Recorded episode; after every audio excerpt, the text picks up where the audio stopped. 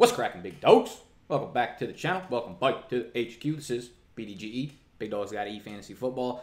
I am Nicholas. Every Saturday, we're going to be coming at you with some DFS action. Now, I don't play DFS, but we have good friend of the show, Joe Holka, who is co-host of the Fantasy Footballers DFS podcast, as well as producing his own DFS content on his channel, which I will link down below. You can follow him on Twitter. He has been on the channel before to talk about the behind the scenes of the fantasy football industry. So we will be talking all about DFS with Joe today and his top picks, some stacks he likes, and other nonsense DFS related, because I know a lot of y'all play DFS. We got to make sure all the dogs is eating out here. This will be a two-part video though. I will also be breaking down the player props. Now we are partnered with Monkey Knife Fight. They are the single best website to play player props and bring home the revenue. We're about to pay the mortgage with the player props. So I'll be diving into some of my favorite games on their website, monkeyknifefight.com. Later today, we'll be going live on YouTube, but it is for the Patreons only. So Saturdays, we're going to dip in twice. We're going to have this video, which is DFS and player props. Later on in the day, 1 p.m. Eastern time, we will be going live on YouTube. That is for Patreons only, where you can sign up on patreon.com slash BDGE, where you will get the private live stream, my weekly rankings, access to a private forum slash community where myself, Noah, Snacks, and Animal will be answering all of your fantasy football questions, and you will get my waiver wire article. It's an exclusive article. We will not be doing waiver wire videos on the channel, only on Patreon. So patreon.com slash BDGE. Today, DFS, player props, live stream. Let's get it.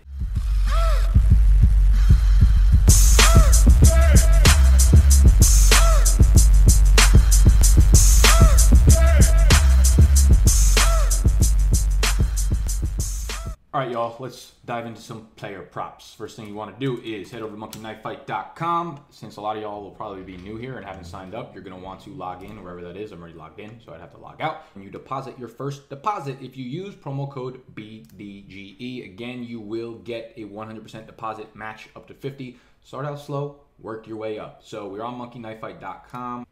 We click new game at the top, and you know if you're interested in other sports, they also have football. They have MLB. They, have, they even have WNBA. Man, Monkey Knife Fight is out here eating, eating. Really on the grind, huh? All right, so obviously we're gonna stick to football because I don't really fuck with the other sports too much. So when you click on football, all of the games will pop up. You have the choice to choose player props and win some moolah from any of the slates on here. What I like to do is kind of choose games I see maybe the over under is a little shoddy. I think it's going to overperform. And the first one up on that list is going to be the Houston Texans and the New Orleans Saints. So I'd come down here. I'd also just look overall, like if you have players that you think are going to far outperform um, what the initial projections are, whether that's just Publix projections or maybe like the fantasy scoring projections on whatever site you might be using. And that's probably a good game to target. So the first one, I'm going to go to Houston and New Orleans because they're playing on Monday night. And the over under originally started at, I believe, 51 or 51 and a half. Since then, it's up to like 53 and a half now, and I think that's going to continue to rise. I think this is going to be like an absolute shootout. Both of these offenses are obviously explosive. Saints going against this defense that lost a lot of players, man. No more Jadeveon Clowney, no more Tyrann Mathieu.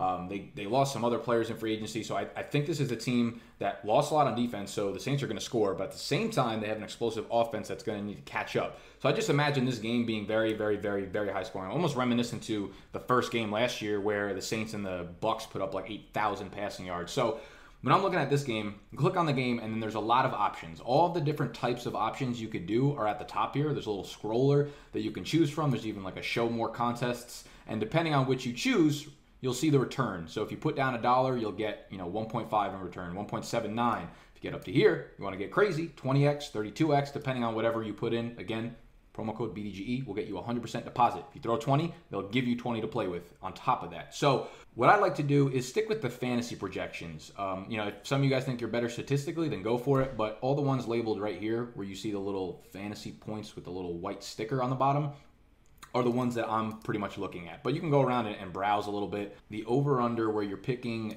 three out of four right here. And what that basically does is you have to get three or four correct on here and you're choosing over under. So you see for Alvin Kamara, 24 and a half fantasy points, Deshaun Watson, 21 and a half, Drew Brees, 20 and a half, D Hop, 19 and a half. So you're saying, do I think they're going to go over? Do I think they're going to go under? You can hit the little eye and it'll show you it's very basic scoring. Four point passing touchdown, 25 passing yards is a point, minus one for interception, regular rules otherwise. It is full PPR though, full point per reception. So that's obviously huge when you're talking about guys like D Hop and Alvin Kamara and the Michael Thomases of the world. So the way I look at it, I think this is going to be a shootout. Kamara is going to smash. I think Deshaun Watson actually is going to be closer to his point total than Drew Brees is. I think Drew Brees and the Saints will have absolutely no problem going up and down the field. So I see him throwing in probably three touchdowns along with 300 passing yards, crushing that. Watson, I think, is going to be a little bit closer. I think this defense on the Saints side is, you know, pretty good. They get a pretty good pass rush, and they did add Tunsil on the Texans' offensive line, but there still might be a lot of pressure under there. I would say I would project him for maybe 275 passing yards, two touchdowns, and I think he gets over that 21 and a half point mark with the rushing. I think he adds maybe 35, 40 rushing yards. So I think he goes over. I just think this is a smash spot for everybody. So I'm just going to nail the over on all of them. All you have to do is get three out of four correct. And since you know it's multiple teams, you're kind of diversifying the revenue. You're not all banking on one team. And if something goes south there, you know you're going to go south. You just need three out of four. So D Hop could struggle and Watson goes off, and you're still good there as long as obviously Brees and Kamara goes off. In full point PPR, I don't see a way that Kamara you know disappoints here. Even that is that is a very high point total, of course. Then you come down here, you can choose how much you want to bet, right? Two dollars, five dollars, and it says what your prizes are based on what the prize multiplicate mul- multiplicator multiplication. I don't fucking know multiplier. There we go. 2.3x. So whatever you bet, you're to win 2.3 times that amount, obviously plus you're buying back. So if we throw 10 bucks on it, we're going to win 23, get the $10 back, and it's as simple as that. So that is my favorite stack right there, the Kamara, Watson, Brees, Hopkins all over because I love this game to go over. But again, you can go kind of mess around and see what other player prop games they got going on here. You can go 4 or 5. They added Michael Thomas and it's more statistic. Rushing yards over 69 for sure. Watson, ooh, that's exactly what I projected him at. I'm going to go over for Brees. I'm going to go over for him. Receiving yards over.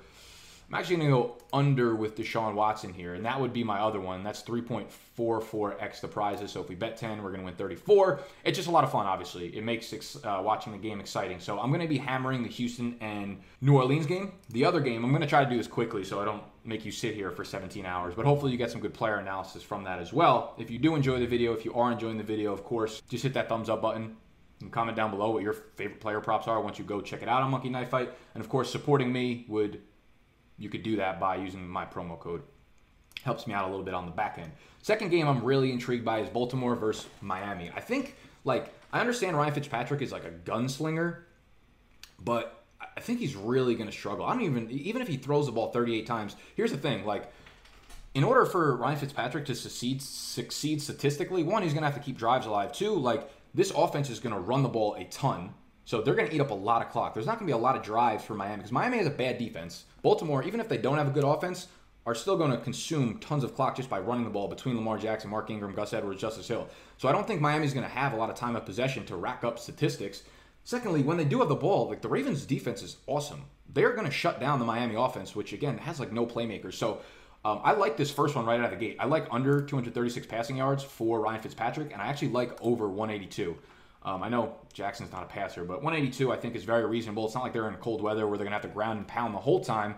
Uh, I, I, think I think he puts a couple of big completions together. I think he comes out kind of firing a little bit, and I think he surprises us in week one in a juicy matchup. So I like the under here, the over here. You do have to go two out of two correct. Um, when you're looking through the game options on the top, it says how many you have to get correct. So like rapid fire here, two of two. Um, when you go over the over unders, it's three of four.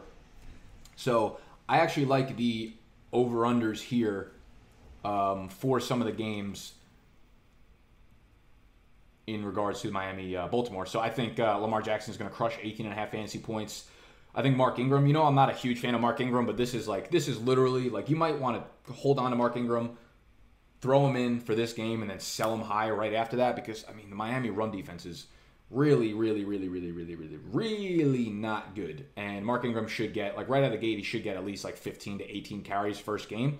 And a lot of like a lot of you guys will listen to my preseason analysis and be like, "Oh, I hate players all the time." But no, a lot of the times the players that I like or dislike sometimes we'll start off slow and then get going. Or the reverse reverse side, a lot of the guys like Ingram, Freeman, Gurley, Fournette also will get big workloads in the beginning because they're set up in a great spot. But I think eventually they will fall into running back by committees or get hurt or etc. So a lot of the guys that I don't like will start off hot out of the gate, and I like to take advantage of that. So we have Mark Ingram, 13 and a half. All he has to do is get in for a touchdown, and he's probably hitting that because, again, this is full PPR. So if he gets one rushing touchdown, he catches two passes. All he needs to do is go for like 40 total yards from scrimmage, and I think that's very reasonable. Kenyan Drake still scares me a lot. They're saying that he is going to get a big workload in the first game, and uh, I'm gonna roll with the over here because it's so low and it is full PPR. So I could see Kenyan Drake getting like four to five catches garbage time, even if it only adds up to like 25, 30 receiving yards. So if he catches four or five balls, 20, 20 30 receiving yards, he just needs to add on like 30 rushing yards. So I do think it's going to be close, even though it seems like it's uh, you know it, it's a smash over.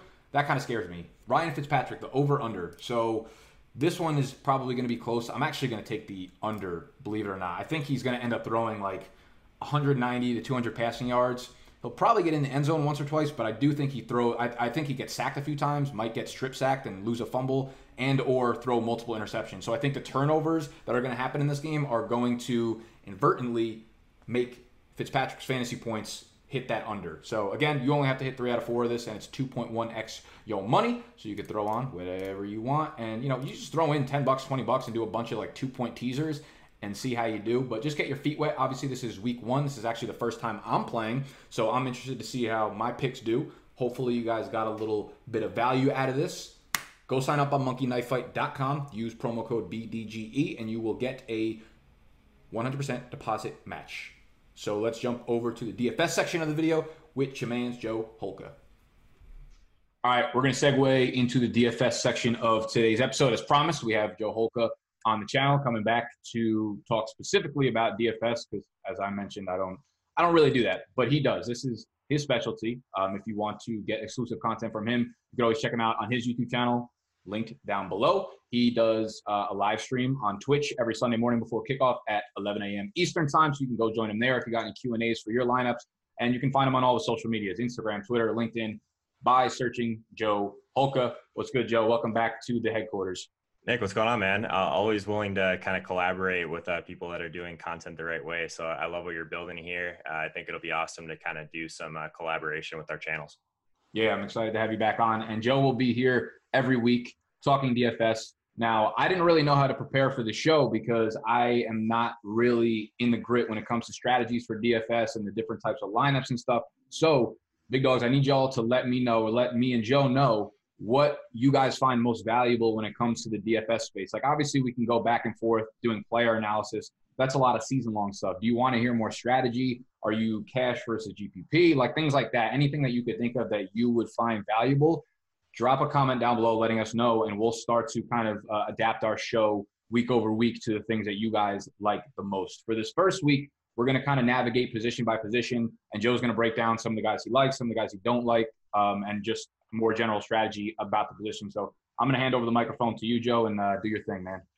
Yeah, so it's uh it's an interesting week, right? I can't believe it's week one already. Uh, I know most of your your audience is probably in the season long niche, but DFS is something that's a lot of fun, uh, especially like kind of halfway through the season. Like I feel like it happens every year in season long. Like you either run into injuries on a few teams, or maybe just things aren't going your way from your draft. At least with DFS, you have a chance to just build a new lineup every week or a new kind of grouping of lineups. I, have been doing a an actual DFS league with some of my buddies as well, in addition to our season long league. That's been a lot of fun. Uh, DraftKings makes that super easy. But uh, this week in general, I was I was just telling Nick uh, before we jumped on, we're still waiting for for uh, some actual data points. I think there's still a lot of uh, we think we know a lot, but maybe we don't know a ton yet. Um, but in DFS, there there's ways to kind of leverage that based on ownership. Um, and that's kind of how you get to the top of GPPs is with a, a few lower owned plays, but also mixing in some chalky, more popular plays as well. And there's there's good ways to do that at each position. So we'll mix in a little bit of strategy along the way, um, just from kind of a, a granular, like broad perspective. The first thing that I'm looking for in DFS is good situations to attack on a game level. So I'm looking at things like pace and also offensive line versus defensive line because offensive lines, um, if that's one of the things that's going to really affect a quarterback's efficiency. We're always looking for efficiency over volume at the quarterback position. So some of the games that I expect to be up in pace. Um, the number one game, probably from plays perspective, is San Francisco and Tampa Bay. Uh, so it's probably uh, the leading candidate, honestly. It's, it's them and everyone else as far as pace is concerned. Uh, so they're going to be pretty popular, especially the Tampa Bay side. San Francisco allowed the 10th most plays last year, and the Bucs games as a whole seventh most combined snaps last season. So definitely think that there's going to be a good amount, and that's even before you get into the Bruce Arians things. The Cardinals actually most recently the Bruce Arians Cardinals uh, second and fifth in pace uh, over the, his last two seasons. So I definitely think that this game is going to be um, high scoring, um, but Vegas is kind of lined uh, up with that as well. So what you'll see with a lot of players earlier in the season is really just following Vegas lines. So some of the top implied totals would be some of the highest owned players. Um, and, and, I do think that that's generally something that we want to look at with Vegas lines, but also this time of year, there's value in kind of going to that next tier as well, um, because it could be those games uh, just outside that top tier that end up being the highest scoring. Because, like I said, we really don't know a ton yet. Uh, so the second game that I want to talk about before we jump in to positions, uh, Kansas City Chiefs at Jacksonville Jaguars. Uh, so basically, um, Chiefs games again uh, averaged a third most combined snaps last year. So we know how efficient the Chiefs were because they were just scoring touchdowns at will at that point. Um, but I honestly think if the Jaguars can kind of hang in there this week, at least a little bit, they're only four point underdogs the last I looked at it earlier today. Um, that's going to force Kansas City to have to pass a little bit more. So anytime there's a pass, uh, anytime there's more passing, there's more incomplete passes, which means the clock's going to stop, right? So there could be more plays in this game. Uh, so I'm interested in that. Kansas City's opponents ran the second most plays per game last year. So I think there's some interesting cheaper pieces on Jacksonville, which we'll talk about. Um, and then the third game I'll talk about, and then I'll move into to quarterback uh, the LA Rams versus Carolina Panthers. So uh, Sean McVay, his last two seasons in LA, the Rams finished first and third in neutral snaps. So um, they're a team that is very efficient, but they also uh, run a ton of plays, uh, fourth most plays per game last year. They also pass at the 12th highest rate. So again, incomplete passes, more plays. It's a good thing for DFS. You're you're attacking volume at almost every position. So um, that'll be another game I'm looking to possibly stack. But as far as the quarterback side of things, um, just kind of circling back um, to that top game that we talked about, Jameis Winston. Um, he's 7,500 on FanDuel. On DraftKings, he's a pretty similar level as well. Um, but he's he's at home, um, third highest over under on the main slate. And what we really want at quarterback is tight spreads because we want a back and forth passing game. So uh, this spread uh, was only at one point. Uh, the last I looked at it again earlier today, um, both teams finished uh, in, in, the bottom three in fantasy points per pass attempt allowed. So really like Winston quite a bit. Um, if you wanted to go down, another thing that's really important, obviously it's important in season long as well, is really trying to get rushing quarterback. So Kyler Murray, Lamar Jackson are guys that I'm targeting at DFS this week for sure. Um, I'm a little bit more concerned with Lamar Jackson because I think there's definitely some blow up uh, factor or blowout factor in that game. Um, you never know how much they're just going to kind of take the air out of the ball when they do get up, and I do expect them uh, to get up in this game for sure. So um, that's an interesting one. Um, Kyler Murray, it, it's another situation where I think that's one of the games that I'm a little bit worried about the pace because we know that Arizona is going to be picking up the pace a ton in comparison to last year, but Detroit is really uh, they're just going to try and run the ball and kill the clock. That's just kind of what they do. Um, they kind of an old school um, ground and pound, uh, establish the run type team. So I'm a little bit. I think the Cardinals are going to be a team we're attacking a ton this year. I'm just not sure if it's going to be uh, week one, but I think he's at least in play. Um, and then if we just move down a little bit, uh, I do think that uh, Jacoby Brissett. Uh, he's extremely cheap on DraftKings. Um, it's interesting because I mentioned one of the things that's really important to me is a strong offensive line because it really spikes uh, QB, efficiency. Uh, he is only 6K on FanDuel. On DraftKings, you get a significant price discount on him as well. So in cash games, paying down a quarterback does make a lot of sense at times. He's 4,400 in comparison um, to some of the other quarterbacks. So 4,400, let's just take Mahomes it. Mahomes is 7,200 on a class of his own, but Winston 6,600. You get an extra 2K in savings if you're willing to go down at quarterback. Um, so it's something I do like to do at times in cash games, just to jam in as much running back value as possible. Um, I'm throwing a lot at you, Nick. Any questions so far?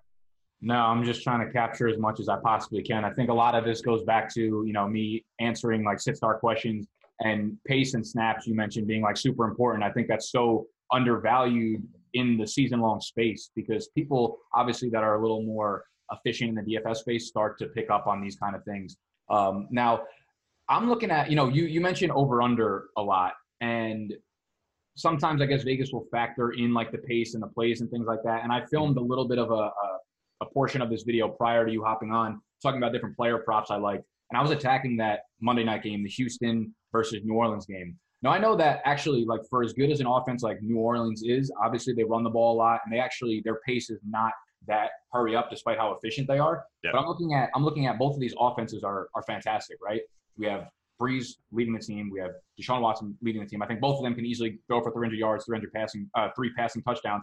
And I think like this Houston defense takes a big hit, right? They lose Clowney, they lose uh, Tyrann Mathieu, they lose some other pieces through free agency. So like when you're looking at offensive pace, that is always the first and foremost thing you're going to do because with, with a game like this sway you because I do think they're going to crush their over under has been creeping up from like 51 to 53 or 54 and I think it's going to crush that to be honest with you um, and this is the game I would be targeting.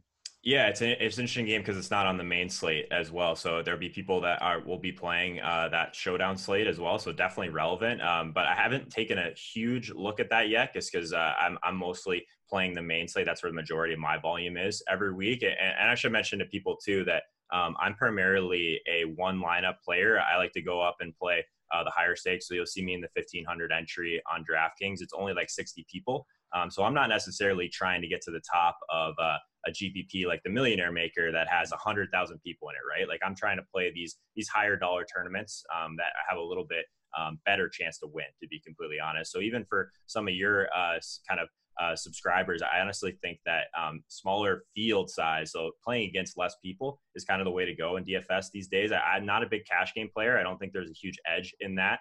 Um, but I honestly am not that into kind of the lottery ticket of these uh, massive tournaments as well. So I wanted to touch on that. But yeah, just what you, what you said about um, kind of that side of things, that the team that I struggled with a little bit last year um, are these like efficiency, like really high efficiency teams that aren't kind of um, super fast pace. So like uh, New Orleans is a tough one because they're they're such a good offensive team as far as their scheme, and they score a lot of points, but they they don't typically run a lot of plays. So um, there's a lot to go wrong. I think uh, there's there's something that to be said for high equity touches as well. I know we've had conversations in the offseason about Alvin Kamara and how his his touches are so valuable in comparison to um, if you're going to get four or five more touches from someone like Saquon Barkley. That's what I'm more talking from a season long perspective. In DFS, the volume is by far the most important thing. Uh, but the, in terms of the Vegas lines, um, I do think that um, they have almost honestly more information on what type of sharp money is coming in anyway. So I'm paying attention to yeah, like the implied totals, which games we think are going to be high scoring, but also the line movement. See how much money is coming in on one side because if we see a lot of money coming in on the over, uh, a lot of times that'll be a good spot uh, if that line has moved significantly over the week to, to kind of go overweight. So I kind of tiptoed around your question a little bit, but I'm sure we'll get into to more of the, the Vegas stuff as we go. No, no, you, hit on a lot of good stuff. And just for people out there that are semi new to gambling, a lot of the times what happens is the lines will move if it's at 51 or 51 and a half, and you see it start to creep up to 52 and a half, 53 and a half. They're asking people to start betting the under, which means they have a lot of money going on the over. And typically, common sense would tell you that that's the sharp money. There's people with big money to spend that know what they're doing will slam the over, meaning that that's probably a good bet. So Vegas pushes the line up, meaning it wants the rest of the public to start betting on the under. So when you see like the reverse line movements, those are games that you should probably start attacking. So we talked about quarterbacks. Yep. And I know like from a season long perspective, I would always be looking to pay down a quarterback. And I don't really know how how that plays too much. Okay, that makes sense because I, I feel like there's always the, the only exception to that. Uh, not to cut you off, but uh, the only exception to that is weeks where we have a lot of salary to to kind of spend. Uh, DraftKings pricing used to be a lot different. It used to be extremely spread out, like like it, like it is this week. Honestly, where we have Brissett all the way down to 4,400 and, and uh, Mahomes at 7,200. Last year it was so condensed that you could honestly get up to like a, a, Patrick Mahomes relatively easy in some weeks and really not have to pay much salary. So it depends on how tightly clustered the, the salaries are. Um, more often than not, paying up at running back, which I'm sure is a big priority for you in, in season long as well, of course. Yeah, it, it seems like I, you almost have to pay up for running back. I would say that might be a little bit different in week one, though, because there's so many value plays out there because there's a lot of guys that maybe might be working their way into the depth chart or it might just take over a role because someone's injured to start the season. And there might be values at like, I'm not really sure the pricing, but maybe like 3,000, 4,000 or something like that, that allows you to pay up for. I mean, I wouldn't pay up for Mahomes this week given that sure. it's against Jacksonville and it was one of his worst matchups. But like in a normal, typical week when you get, say, Zeke had sat like sat out, Tony Pollard sitting there for four thousand dollars, seems like he's someone you have to play. So for this week one slate, are you uh, are you paying up for running back, or are there any values on the slate that you're kind of in love with? Yeah, I mean, I, I pay up for running back uh, almost all the time, but kind of what you're saying, there are some guys that we expect to have significant roles that are priced down a little bit. Uh, Dalvin Cook, especially after the news with Stefon Diggs being banged up, he's only 6K, um, which relative to someone like Christian McCaffrey, Saquon Barkley is at, at 9K on DraftKings. So you do get a, a, huge savings going down to Cook with at least one of your three spot spots. I will I will tell people too if it's your first time playing DFS, almost always uh, your flex is almost always a running back. So you're looking at three guys in each lineup. Uh, Dalvin Cook, he might even push 40% ownership this week. That's how underpriced he is. Um, I do think that in that range, a lot of people are on Nick Chubb at 6,700.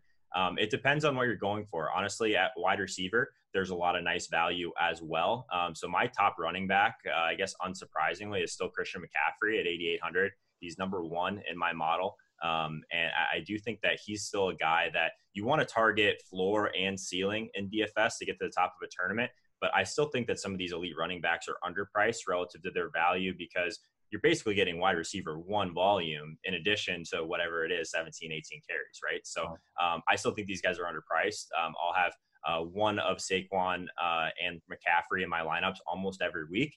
I do think this week in particular, guys like Dalvin Cook make a ton of spent, uh, sense, especially against the Falcons defense. 28th uh, against running backs in the passing game last year. Um, so that's one of the stats that I do look at quite a bit at Football Outsiders. I, I want to target teams like that that are fully fine, just giving me uh, these like under, like kind of under the radar throws, these low aDOT throws that, um, and PPR scoring on DraftKings is extremely valuable. Uh, Leonard Fournette's an interesting one in his price range as kind of a pivot off of those guys in tournaments, just because I, I think that the way we saw him use in the preseason uh, was encouraging, just that he was used a little bit more in the passing game. I did mention that uh, that game we expect to be extremely high paced in KC, right? So I, think that um, Fournette's an interesting volume play that might be a little bit under owned. Um, relative to some of these other guys, uh, especially. I think that if you think he's going to be game script independent, um, I, think that that's an interesting game to attack, kind of back your way into some KC exposure there with a, a nice correlation play. Um, as far as that, Chris Carson's going to be extremely popular. Um, I'm not on guys like that. Uh, I don't really play guys in DFS that uh, I think are basically zero in the passing game. Um, a lot of people disagree with me because they think he's just simply underpriced. Um, but again, I think it's an opportunity cost thing at running back. I just don't want to give up uh, a running back slot to a guy that I don't think has a massive ceiling. Like, yeah, Chris Carson's 5,700, but I'm playing Dalvin Cook at 6K over him every single time just because right. of the involvement in the passing game. So, regardless of the results, I still feel like that's right. Um, but Carson's going to be popular just because of how many touches he's probably going to get. yeah, I feel like I feel like with Carson, a guy like that, I totally get you because we haven't seen him do it in the passing game yet. Mm-hmm. It's like he's just as likely to put up, you know, 16, 17, 18 fantasy points as just about anybody else but he almost has a 0% shot of going for that 27, 28, 30 point game that a Dalvin Cook can do. I'm so with you on Dalvin Cook. He's, uh, I think he's like my RB four or five this week in my season long rankings. Mm-hmm. Look at the, like the Falcons defense. Their scheme is allowing Perfect. running backs to get those short passes, and it's year over year over year over year. It's like we brought in Dan Quinn three years ago to you know make this defense better. We haven't had a pass rush a pass rush in three years. And we've allowed these these receptions to the running backs year over year over year. It's it's not like a fluky thing I'm all in on Dalvin Cook, especially if he's at a cheap price. And I'm, I'm kind of in on CMAC too, because I imagine Aaron Donald, Aaron Donald just rushing up the middle every time. Cam possibly limited by the foot, looking to dump it off almost every single play. So I, I think Christian McCaffrey comes away from this game with like seven or eight receptions. And it's an interesting take on Fournette because Fournette's a guy that I wanted absolutely no part of in season long because I yep. just I just don't imagine him being durable and staying on the field for the entire year. However, don't have to worry about him in DFS. Exactly, and that's that's the thing. Early season targets, right? These are guys that I would be looking to trade low if I drafted them, or trade yeah. high if I drafted them, because you're not worrying about the injuries. Like these are guys who are set up to have big workloads in the beginning, but my my analysis against them, you know, it's the Leonard Fournettes, it's the Devonta Freemans, it's the uh, Todd Gurley's or whatever. Yeah, it's like six, eight weeks into the season is where I imagine their downfall will be. So I do imagine them getting big workloads starting off hot, but they're not going to be guys that win you your season long. On the flip side, though, like Leonard Fournette, if he got 27 touches in this game, that wouldn't surprise me whatsoever. But do I think he's going to stay on the field for the full 16 game? No. But those are guys that, you know, despite me talking about how I don't like them most of the time, they're they're different. The analysis for them is different in DFS, especially towards the beginning of the season. So 100%. Yeah. yeah. And, I'm actually curious what your thoughts are on Gurley because I've gone back and forth on him a little bit this week. I, I, feel like there's a chance that maybe McVay gets trolls everyone and, and just trots him out there and he scores three touchdowns in the first week. Um, but I mean, obviously, there's a chance that he's not going to see near the workload that we're kind of picturing when we think of like kind of mid-season Gurley last year. Um, so I, am going back and forth on him because his projected ownership is significantly lower than any of these other guys we've talked about. Um, and I do kind of I, I want to find ways to get into that Carolina game. I'm just not quite sure how I'm going to do it yet. Yeah, it's it's interesting, man. I, I it's like I also want to get in that in that game. Like I want season long pieces playing during that game. I just can't figure out who I want. I think the two guys I would attack, or the two guys I own a lot of in season long, is Brandin Cooks and Robert Woods. I don't think this, this Panthers pass defense is really like yep. anything special, so I think they'll eat that way. Uh, I'm gonna need to see it before I do anything when it comes to Gurley. Like he's not gonna be in my lineup. I just think like you hear a lot of the analysis like, oh, if he puts up 75% of the production he did last year, then he'll be an RB eight or whatever, right? Yeah. The problem with that is like once the knee acts up and it's arthritis, so it's basically a given that at one point or another he's going to have to get these shots or it's going to flame up. Then it's like what happens? Like yes, the end of season numbers might give you 250 touches, 1300 yards from scrimmage, and 10 touchdowns. However, you don't know what week is going to be the five touch game and then the 17 Yep. touch game. Well, that, that's what makes him untouchable in cash games this week. Is Right. his price? He's seventy nine hundred. Just as a little bit of a comparison, there you can get guys like David Johnson at seventy seven hundred, Le'Veon Bell at seventy one hundred. We already talked about Chubb and at sixty four hundred, and Cook at six K. So it's like you can't touch him in cash games. He's going to be under owned in tournaments for sure. I'd be shocked if he made it to fifteen percent in the in the Milly, but uh, people were burned by him quite a bit last year, so I still think there's a little bit of recency bias there. Um, but that's going to be one that's interesting to watch. Uh, before we move on from from running back, I, I'm interested in your take on on Kerryon Johnson. I, I, he's he's popping as like a decent value for me at 5,800 right now. Um, against the Cardinals, I feel like we should be targeting teams again, that are playing against the Cardinals just because of that defense so terrible and they're going to be playing a high pace. I guess I get nervous with Detroit. Uh, I guess like don't play those guys very often uh, in general. So what, what do you think of Kerryon?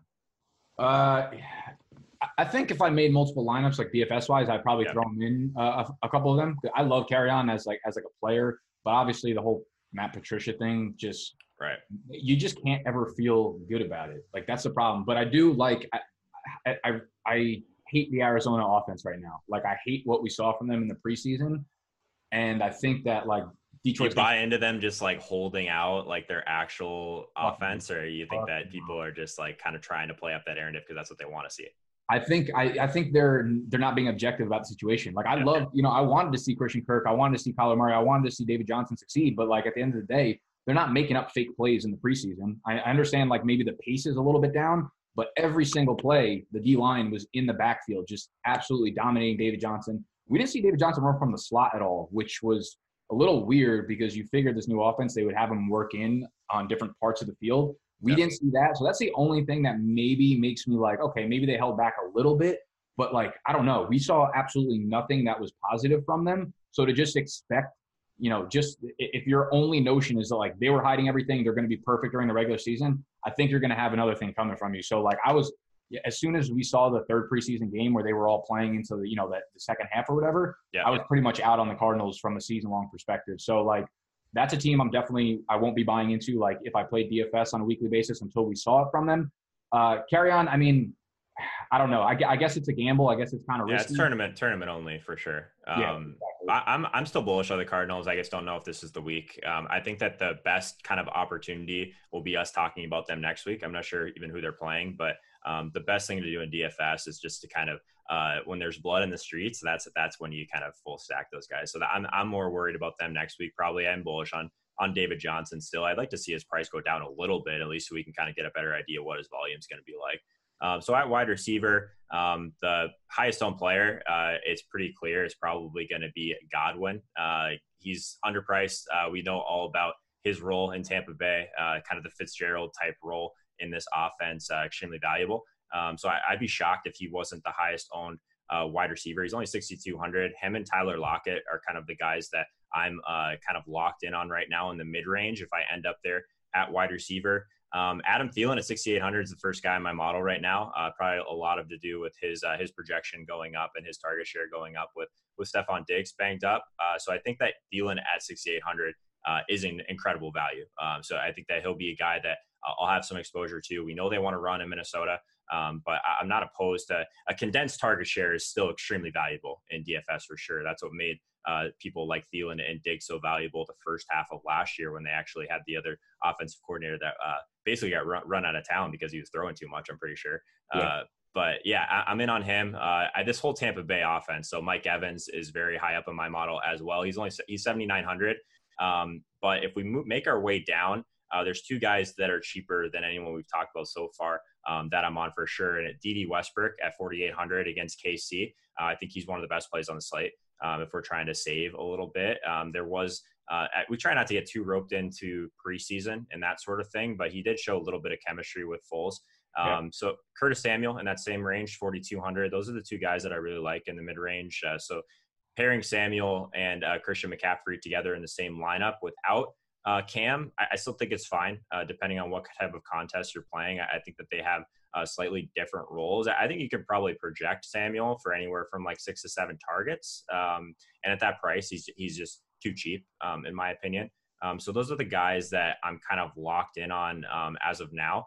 Um, at wide receiver, there, there's a few other guys that we could probably uh, at least talk about. Um, so I mentioned Tyler Lockett in that, but in that same range, uh, Tyler Boyd um, I, I, do think that that role, that Doug Baldwin type role um, for Lockett, is really valuable. But Tyler Boyd, like he's still the number one on the other side of this game.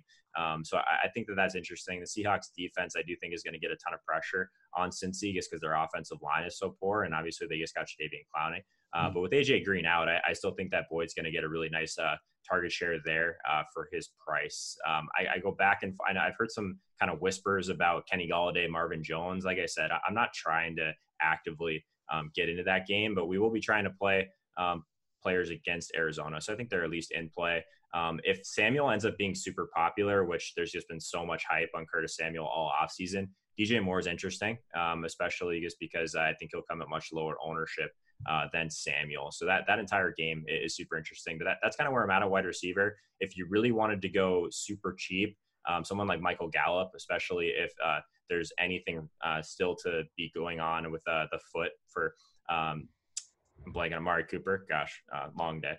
Uh, but mm-hmm. yeah, if Amari Cooper's foot's still um, kind of limiting him at all, I think Gallup's interesting. What, what you want to do in DFS is really target these high value targets, right? So we want um, we want these targets that are, are high air yard situations. Like during the once we get some data behind it, we'll, I'll kind of walk you guys through some of the stats that I think are are super important.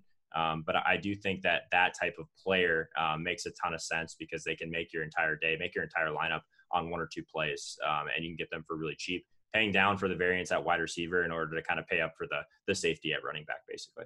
Yeah, I honestly I think I'm like on par with 90% of the things you said because Lockett and Boyd are guys that I'm, I'm so high on in season long, and I have a lot of shares like end fourth, nice. early, early fifth round guys. My only concern with Lockett this week, particularly, is I mean, it's such a good matchup, and he should have like a floor of almost six for 80 yards, right? But like, obviously, they're going to feed Carson like a madman, and they're going to sure. go up big. They're like a 10 point favorite. So I imagine like game script for Lockett getting out of control, which is why I was going to flip it back and be like, you know, how about Boyd on the other side of things? Yep. The O line, D line is definitely a little bit scary, and I could see Dalton getting sacked like five times in this game. But it's it's Boyd there, like Boyd, it's Boyd and, and really nobody else. You know, I think I think if you're attacking Lockett, you're basically saying like one of two things, right? Like either you think these guys are connect going to connect for a big play on one of those opportunities, or you think that the Bengals are going to be able to score enough points that this, the Seahawks are going to have to throw. Um, so both of those things are, are big ifs, honestly, for a lot of the reasons you just said. And, and for the record, just so everyone knows, I barely ever get Russell Wilson right. Uh, so uh, if I'm on Lockett, probably just a, a, good time to fade him and get on him next week. okay, makes sense. Um, I kind of like the Marvin Jones point though. I, am I'm in on Jones over Golladay because okay, let's hear. It. He's cheaper, right? Mm-hmm. Okay, so if you're going, it's very back, similar. Let's see. Okay. I'll, I'll, check. I'll check again. Go if you're going back to last year, if you're looking at Stafford down by the red zone, it was Jones dominating in the beginning of the season.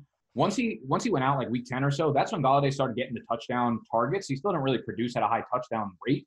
But then I'm watching this preseason when the first team guys are on the field. And again, I don't really care about the stats, but when they were in the red zone, it was to Jones. It was Jones every single time. And they didn't end up connecting. It was one was an overthrow, one was like a pass interference penalty. But it seemed like he went right back to Jones because Jones is what he knows down there. So the way I look at it, I think Jones. I, am still a fan of Jones from a season long, from any kind of perspective. I still think he's a very good uh, wide receiver. He's still he's not like that old, and he's not coming off that serious of an injury, so he looks to be good to go. He's got a ton of ton of history and chemistry with Matt Stafford, which is why I'm kind of higher on him than I am Golladay, at least from a Week One perspective, because obviously the Cardinals are going to be without Patrick Peterson. They're going to be without Robert Alford for the first week, and this yep. defense is going to be a shit show. So if I'm taking one of the two, it's going to be Marvin Jones because he's also likely going to get whatever the oh, like. I love it. He's significantly cheaper too. So Golladay is a 6,300 on DraftKings. Marvin Jones is 4,800, and guess who else is 4,800? Dede Westbrook. So like it's pure like leverage play, honestly, because you'll get Marvin Jones sub 10%. Dede is going to be close to 20. Um, yeah. So yeah, that's what you're looking for in tournaments, right? So like a position like wide receiver with someone with with upside. Like we know Marvin Jones is a good player and he has upside. So especially in this matchup, yeah, I, I have no problem with that. Yeah, I, I, put his chances of getting in the end zone like pretty high if they get some red zone opportunities, which they should because his defense is is porous. And uh, Gallup, I'm with you on Gallup too. I actually like right before kickoff last night, I'm in like a deep league where we have to start like three wide receivers, three flex plays. Last minute, I threw Gallup in over Geronimo Allison. Obviously, I'm happy about that. My right. thinking is like, you know, we don't know what we're going to get from Gallup. He could come out and go like two for 29 for all we know. But Cooper's foot really fucking terrifies me because I know he came back to a full practice, but there right. were reports he was saying, like, he talked to the media after. He's like, yeah, there was just a couple things I couldn't do at like 100%, like cut and plant off the foot. I'm like, bro, we're like four days away from like the NFL season kicking off, and you can't do that. That is a glaring red flag to me. It seems so, suboptimal not to be able to plant your foot. Yeah, I'm like, dude, like this is like way bigger of a deal than people are making out to be. So Cooper, if he's hampered at all, like Gallup is easily the next guy up in that lineup, even with Zeke back and you know, they're going to run the ball a lot, of course, because that's just the history of their offense. But I mean, if someone's going to eat outside of Cooper, it's got to be Gallup. So I like him as like a low uh, money play. That I mean, maybe he'll be a little bit highly owned. I'm not really sure the percentages, but I'm sure he's not mm-hmm. like a super popular. Yeah, player. no, eh, eh, he's not going to be super popular in in that range though. Like in, in DFS, like it's not going to kill you if he puts up like seven or eight points. You know what I mean? Like you're you're fine at that because it allowed you to get up to things in other uh, parts of your lineup. So one of those guys that you could get up to. This is a, a pro transition. Uh, Travis mm-hmm. Uh, 7,100 is so expensive for a tight end, but it's probably worth it. Uh, the other thing about tight end that's a little bit different already this year. Last year, you could get Kelce in like the 6,300 range. So, like in comparison to wide receivers, that's yeah. well below all the wide receiver ones. Um, so he was underpriced most of the season. Same thing with Kittle um, and Ertz for the, for the same kind of reason. So I'm a little bit nervous about Kelce at 7,100. I love it in tournaments. I just don't know if there's going to be a ton of leverage there. He's probably going to be around 17, 20% around that range if I had to guess. Yeah. Um, but if you're paying down at wide receiver and you pay all the way down at quarterback, still you could still get in Kelce and feel pretty good about like taking care of the position where there's just so much opportunity cost from the top and the bottom. Like we'll talk about some of these other guys that make some sense further down. Um, but I'm interested in at least uh, seeing where roster construction leads me with some Kelce teams. Um, so I'm in on that. Um, if you move down, OJ Howard. So if everyone's playing Godwin, if everyone's playing Mike Evans, uh, I'm interested in OJ Howard. He's 5K. He's probably a little bit too expensive, which is why uh, he makes sense in tournaments because he's going to be lower owned. Um, but one thing, and I like to tell this story too. Uh, two years ago, um, the the Millionaire Maker winning team uh, was a uh, Doug Baldwin was massively popular that week, but the team that won the Millionaire Maker was Russell Wilson and like four other pass catchers on the on the Seahawks. Um, so anytime there's someone that's super popular like Godwin this week in Tampa Bay, it makes sense to maybe fade Godwin on a team with and maybe play Winston, Evans, Howard, something like that. So if you don't you don't luck into the touchdowns with Godwin and you get them on these lower owned pieces around them, it, it's a really good way to gain leverage in roster construction. So I'm in on that. Um, Kittle is interesting on the other side of this game for sure. 6,600 super expensive. I think most people, they're going to go up, they're going to go all the way up to Kelce. Um, but I'm, I'm in on like those top guys. Uh, if, if we want to move down a little bit, Hunter Henry at 3,900 is a great value. He's probably the best value on the slate. I would expect him to be uh, pretty heavily owned in cash games, but it, tight end is never really a position where there's you really have to worry too much about ownership because it's it's not condensed very high um, unless there's just a uh, an insane value. I do think that that Hunter Henry, like with, there's going to be targets up for grabs uh, without Melvin Gordon. Um, there's no more Tyrell Williams, no more Antonio Gates. So I think it's interesting um, from a season long and a DFS perspective. Uh, Hunter Henry, I kind of want to be early on a guy like that, right? But if he ends up being like that primary red zone option, uh, I'm interested in that. Uh, the biggest thing at tight end um, is that you really want um, high team totals to kind of circle back to the Vegas point um, because we need touchdowns, right? So if we're looking purely at a one game um, scenario, we really want to attack these teams that we think are going to score points. Pace and all that is extremely important as well. Um, but we want high team totals, and, and more often than not, they're going to be um, home tight ends, um, but also um, it's that, and then it's also routes run. Um, so predictive stat for tight ends is, is routes run per game. So it's so much different than wide receiver because wide receiver they're going to get many uh, many more opportunities. But if you at least know that your tight end, your cheaper tight end, whatever it is, is out there running routes in good situations, like you mentioned, Marvin Jones in the preseason was was mm-hmm. running a ton of routes in the red zone. Something you want to look for at tight end as well, and it's kind of how you can find um, some value at times uh, at the way cheaper end of things. Okay, let me bounce off two of the points you named at the end there. The two yep. like predictive or very important things for tight ends. You mentioned at home, and this is something I talk about a lot. Like anytime I'm streaming some something, whether it's a defense, whether it's a quarterback too, if it's like a tiebreaker, it might even be more important than a tiebreaker. I always, always, always look for teams that are at home. Yep. Like quarterbacks play and teams just play so much better. And like a lot of people kind of think that's you know not a tangible piece of evidence or like oh the data supports exactly what you're saying. Yeah, I, I would think so. They just play so much better, so that makes sense. That obviously that would trickle over to the tight ends. Now, what about a guy like you say like routes run? Is super important. That just makes sense, right? Because you have more mm-hmm. opportunity in the passing game, and that's not like an easily accessible stat for the public. So they're not sure. going to know they're not going to know snap percentage even to begin with. So to even trickle it down further to uh, a place like routes run, um, first of all, what about a guy like Mark Andrews, who people are really excited about? Um, he is playing against the Dolphins, so this is a good matchup for him. However, this preseason, we're still seeing him in a big committee with Nick Boyle, with Hayden Hurst. He's on the field for like 35, percent of the overall snaps. Right. But it seems like he might be the receiving tight end here. Are you like is he just like too much of a risk or a gamble, or just like you have no idea what you're getting from him that you're probably gonna fade a guy like that? Yeah, so I mean, it's it's a really good point. Um, he's the kind of guy that I'm I'm picturing, right? Like the guy that is, yeah, he's not a blocking tight end when he's out there. He's running routes. That that's something that you have to pay attention to.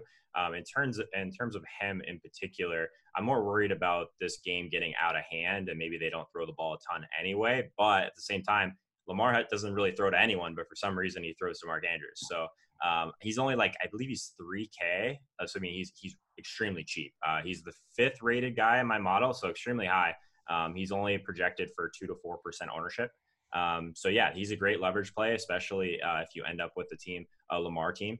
Um, it's interesting though. So you mentioned routes run. The only way you get that is from a site like Pro Football Focus. Yeah, um, but I get, I was going to ask where you. Yeah, yeah. So I, I bet I guess a shameless plug.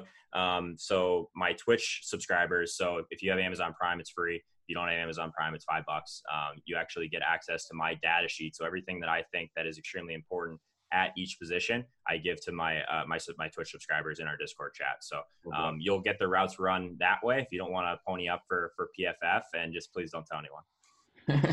That's what I've been saying for the longest time. And I'm like, shit, someone's eventually going to find out that I'm just giving off all the PFF stats and stuff. Yeah. That was going to be my next question, like where you got that from, because the only place I've seen it was like their premium stats or whatever. And I wish. Yeah, so it, you can use it for wide receiver too, because uh, one of the best stats for wide receiver is yards per route run. So yeah. that's one of the. That's, I'm sure you know all about that, but that's one yeah, of the ones on my sheet as well. Yeah, I've been telling people about that too. I mean, it not only tells you that they're like commanding targets, but they're doing stuff with the targets. So I think that's yep. one of the predictive statistics, of course.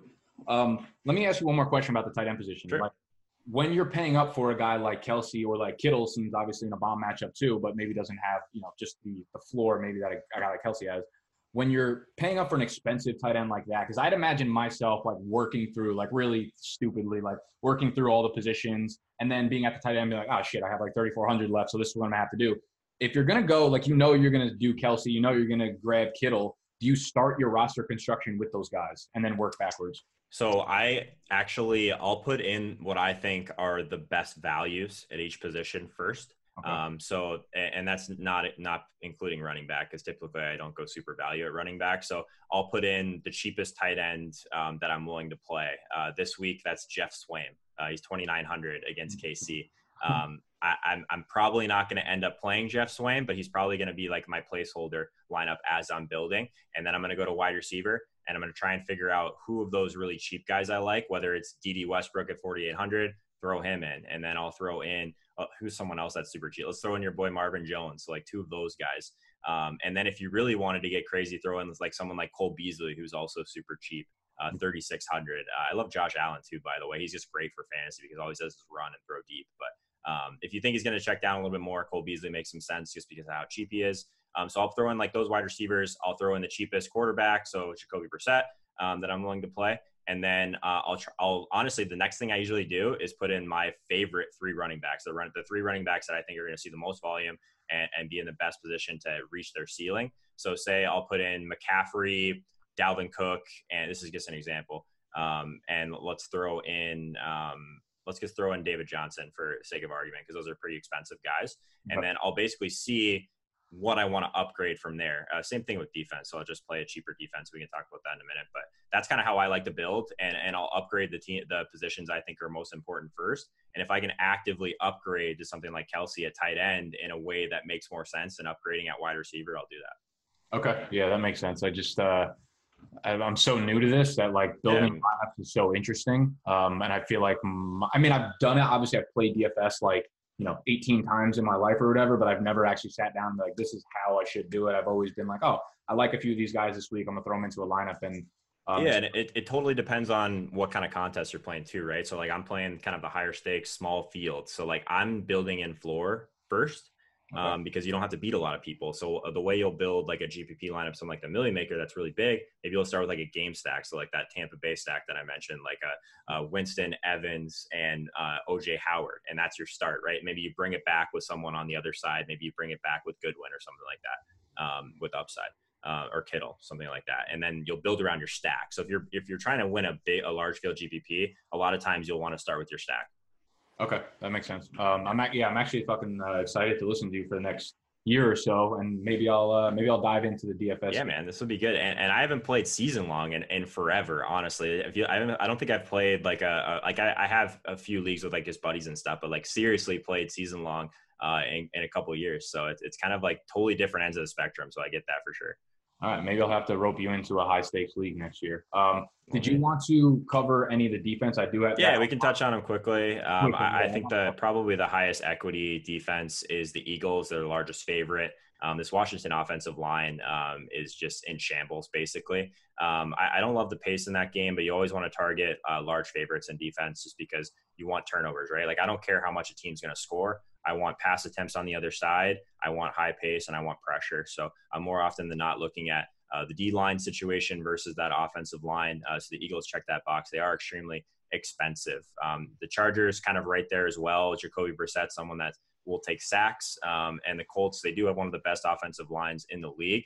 Um, but still, like Brissett had the highest sack rate in the league last year, despite having that good O line. So I still think there's a chance that you could grab a turnover there um, with the Chargers. They're pretty expensive as well. Um, if you really wanted to pay down, um, I, am somewhat interested actually in San Francisco against Tampa Bay. So like one of the things that's really uh, strong in my opinion is that chalk offense, that that offense that's really popular going for the defense on the other side because a lot of times the game environment is great, right? Like we, we love the pace in that game. There's going to be pass volume on the other side. So if we happen to, I mean, if Winston goes out there and throws three picks, like you're not only getting a great performance from your defense, you're passing all those teams that have the Winston stack, right? Because you never play your defense with a main stack anyway. So it's interesting. Uh, Tampa Bay's offensive line's not very good too. Uh, so I mean, there's a there's a, a narrative there that yeah, uh, maybe Arians wants to kind of throw deep and do that whole thing, but if there's not enough time, like he's not gonna be able to do that anyway. So uh, I'm a little bit interested in um, in San Francisco. They're they're really cheap. Um, so they are only 2,200 on DraftKings. So that kind of lets you do whatever you want at other positions. Yeah, that I was going to ask you about that game because, like, obviously everyone projects Winston's team to put up a million yards and points and whatever. Like, it wouldn't surprise anyone if Winston throws for 300 yards, three touchdowns, but also throws two picks, gets sacked like five times, one yep. or two of those being like a strip sack. It, it could get wild, and it could be you know points for him, also points for the defense. So I'm actually uh, I'm with you on that. And one of the points that I always make for like streaming defenses is always always take a team that's projected to win their game. Like that yep. is first and foremost projected to win their game. Um, I like to look at low over unders. I know you like the high over unders because obviously there's more passing involved. Maybe that's something I need to pivot towards. But I think as long as they're favorited to win their game, yep. um, that's the most important thing. So if it is a high over under and they're favorited by a lot, then that's probably a good situation because the team's going to be throwing from behind. And yep. then I always want my team at home. And then if you're looking for like tiebreakers, I will always go to like the offensive defensive line matchups, but that will usually be kind of baked into the uh, the spread itself. So defenses are interesting just because everyone's got to stream them. Um, but like, I don't know. I got you, man. You're, you're, we're we're in the same kitchen right now. We're just building different things, right? So it's it's it's interesting how the kind of there's parallels there. All right. Well, uh, I think that's all the DFS talk we got for y'all today. I uh, hope y'all enjoyed it. Obviously, you could find Joe at all the places that we mentioned earlier in the video. Those will be linked in the description. If you enjoyed, always hit that thumbs up smash the subscribe button if you are new. We will be coming back to y'all with some DFS help every Saturday. And uh, thank you all for joining us. Um, Joe, thank you for joining us for the first week. Looking forward Thanks to having me, man. This will be fun. All right. Later. Yeah.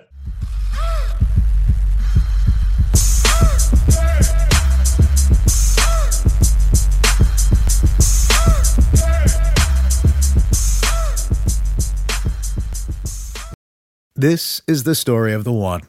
As a maintenance engineer, he hears things differently To the untrained ear, everything on his shop floor might sound fine, but he can hear gears grinding or a belt slipping. So he steps in to fix the problem at hand before it gets out of hand. And he knows Grainger's got the right product he needs to get the job done, which is music to his ears. Call, clickgrainger.com, or just stop by.